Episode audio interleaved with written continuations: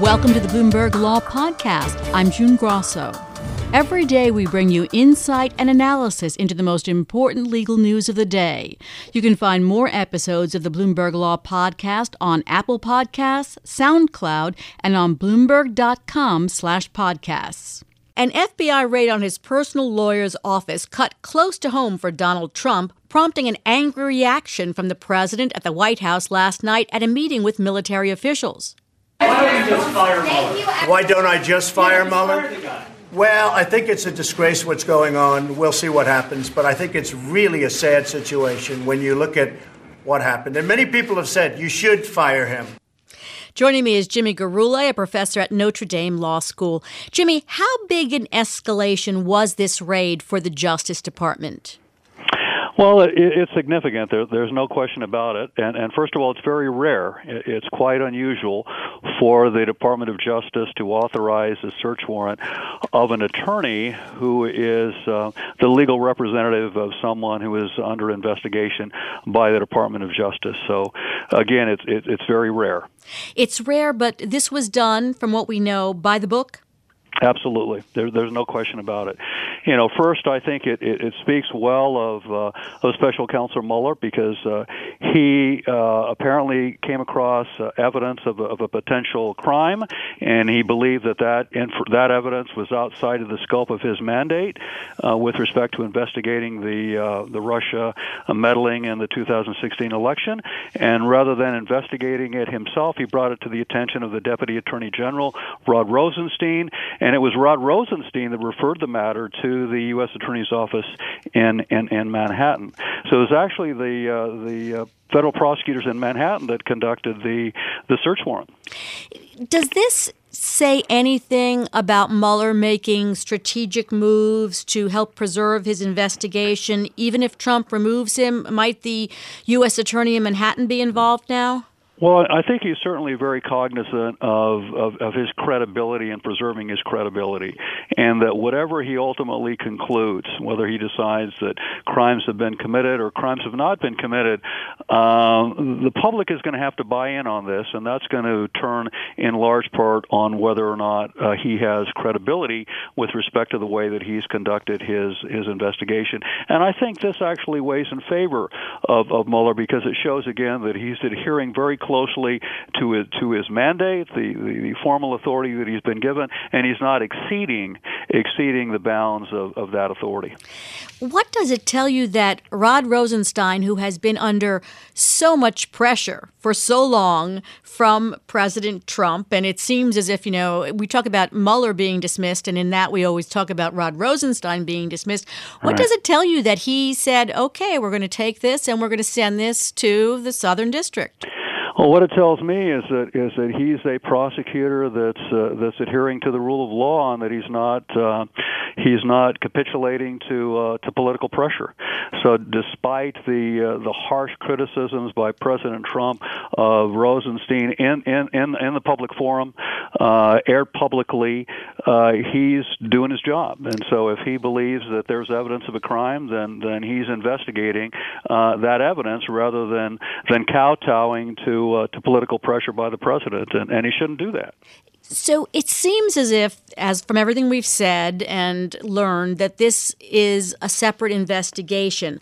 But could there be information that is found in the attorney's office that helps yeah. Mueller? There's, there's no question about it. And so I, I think that President Trump is vulnerable in, in, in two important ways. I mean, first, uh, with respect to the the, on, the the the now ongoing investigation out of the Manhattan prosecutor's office regarding uh, Michael Cohen, certainly during that investigation they could uncover uh, evidence that implicates that is incriminating uh, of the president, and and that's not far fetched considering the fact that the, that Cohen portrays himself. He's very proud of the fact that he's the, the so-called fixer for the president in terms of fixing any problems that uh, that confront uh, President Trump. And so certainly there could be information discovered during that investigation that implicates the president. But perhaps even more more dangerous in terms of exposing the president to even graver legal uh, jeopardy, and that is the president's reaction to all of this. Because if he overreacts and he fires Rosenstein, if he overreacts and he fires Mueller, And then we've got the Saturday Night Massacre situation being replayed uh, today, and that could result potentially in uh, in impeachment efforts against the president. Let's just discuss briefly a Saturday Night Massacre situation. How many people would he have to fire? Would he also have to fire the the head of the FBI?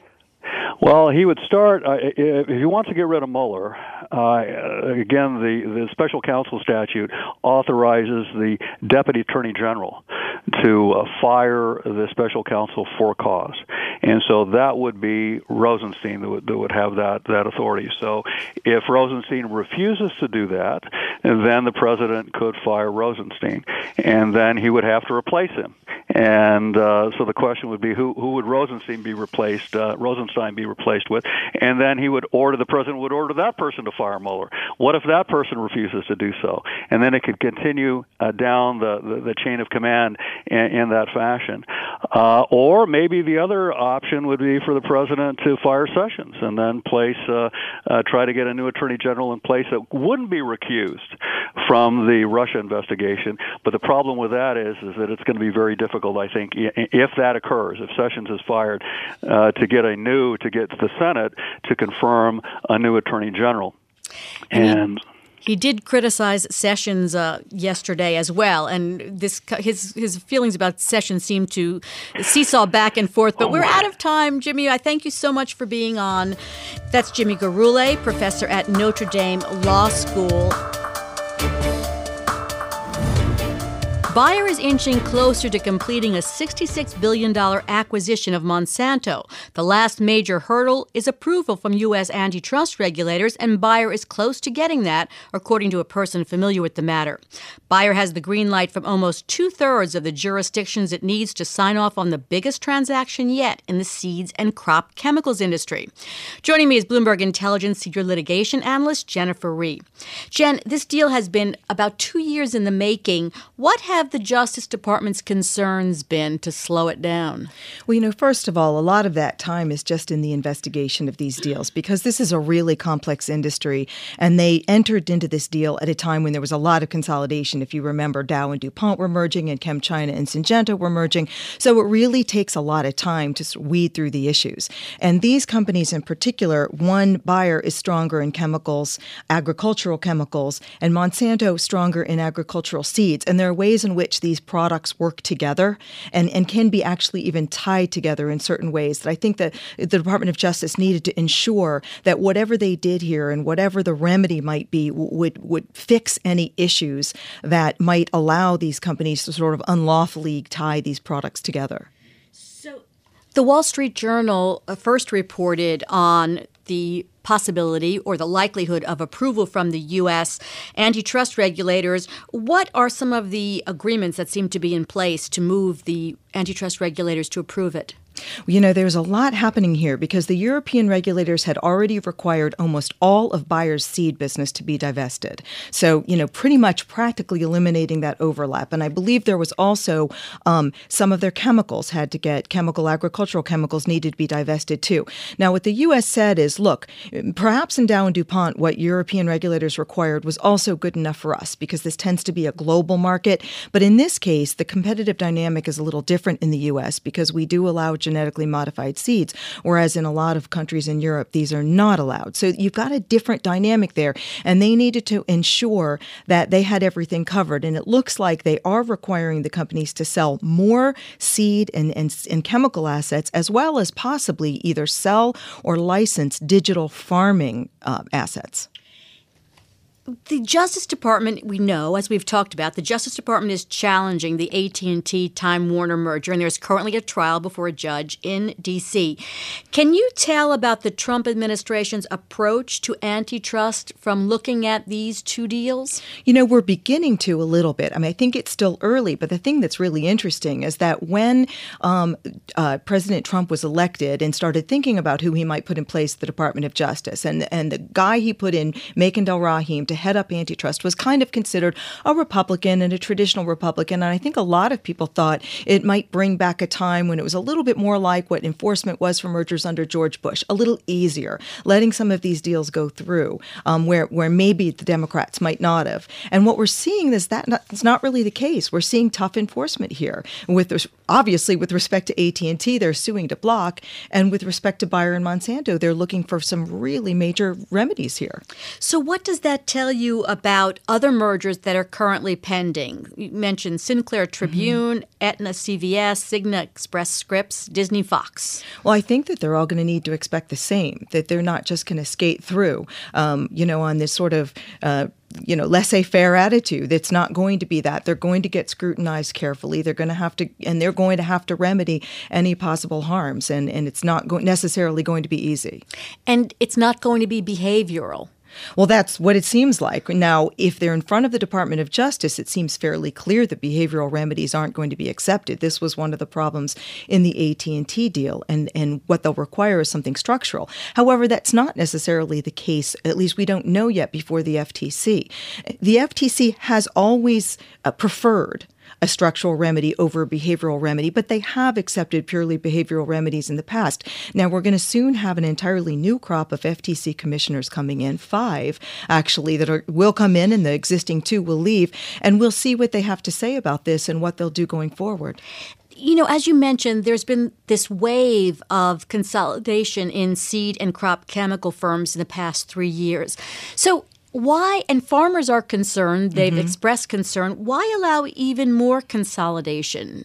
Well, you know, the thing is, that's what the remedy is meant to do. When there is a remedy for one of these deals, it's meant to replace the competition that's been lost by virtue of the deal. And when you think of it that way, it, it's not really consolidation. And here, what has happened is that a company that wasn't in seeds before but was in chemicals, that's BASF, is going to be acquiring a lot of these assets, if not all of them, and becomes a vertically integrated large seed and chemical company akin to Dow DuPont and Bayer Monsanto Monsanto. So, so in a way, what they have done with this remedy is preserve the competition that is lost by virtue of the deal. In most cases, is EU approval stricter than US approval or vice versa? You know, I think it's merger dependent, but in general, sort of in a macro sense, I think the European regulators are thought of as more stringent and more difficult and more demanding than the U.S. regulators. Um, but it remains to be seen because we are seeing, you know, a tough regulator right now in the Department of Justice with at least AT&T and with this deal. So we'll see what happens going forward. Now, will they be able to close after they get U.S. approval? They're still waiting for some other approvals, but I think those will fall in line. I believe Russia and India, possibly a few others, but those will likely fall in line once this U.S. approval comes through. What happens in the U.S. is the Department of Justice will have to put out a package for public comment for 60 days, explaining what their concerns were here and why, what the remedy is and why it'll um, alleviate these concerns. After 60 days, a judge has to sign off on this, and then then it becomes final. Let's jump over to the AT&T Time Warner okay. merger for a moment. That trial is ongoing in DC and last I heard the judge asked both sides to cut down their witness lists. he seems to be very interested in moving this along quick, more quickly, and it has been very slow, starting with a snow delay in the very first week, which sort of put them behind. But he does realize that the parties are running up against a deadline and that they want to get his decision before June. And in order to do that, he's got a lot to get through. And he said thinks his opinion's going to be 200 pages. Oh. I'm not sure how he knows that now. Deal, probably. Well, and, but that's what he says. So, in about a minute, what's the highlight of the testimony that you've uh, heard there? You know, I think to, to me there are two highlights here. One, the judge made a comment about this arbitration offer that um, AT&T has put on the table. It's similar to something that Comcast and NBCU had to do in order to get their deal through. And he was asking the Department of Justice obviously thinks it's insufficient, and he was asking a witness who expressed expressed some concerns over that arbitration. Could it be changed? How could it be approved that that you would accept it? So that means he's thinking about that, and I think that's a positive sign for AT&T. And uh, what was the second one? Well, the second one for me was the fact that um, the judge did allow some documents of um, AT&T DirecTV employees um, in which they expressed concern about when the Comcast NBCU uh, behavioral concessions were to expire. And they expressed concern about what those companies might do, which basically support the Department of Justice's case. So that was a score for the Department of Justice. Always great to have you here, Jen. Thank That's you. Jennifer Rie, Senior Litigation Analyst for Bloomberg Intelligence. Thanks for listening to the Bloomberg Law Podcast. You can subscribe and listen to the show on Apple Podcasts, SoundCloud, and on Bloomberg.com slash podcast. I'm June Grasso. This is Bloomberg.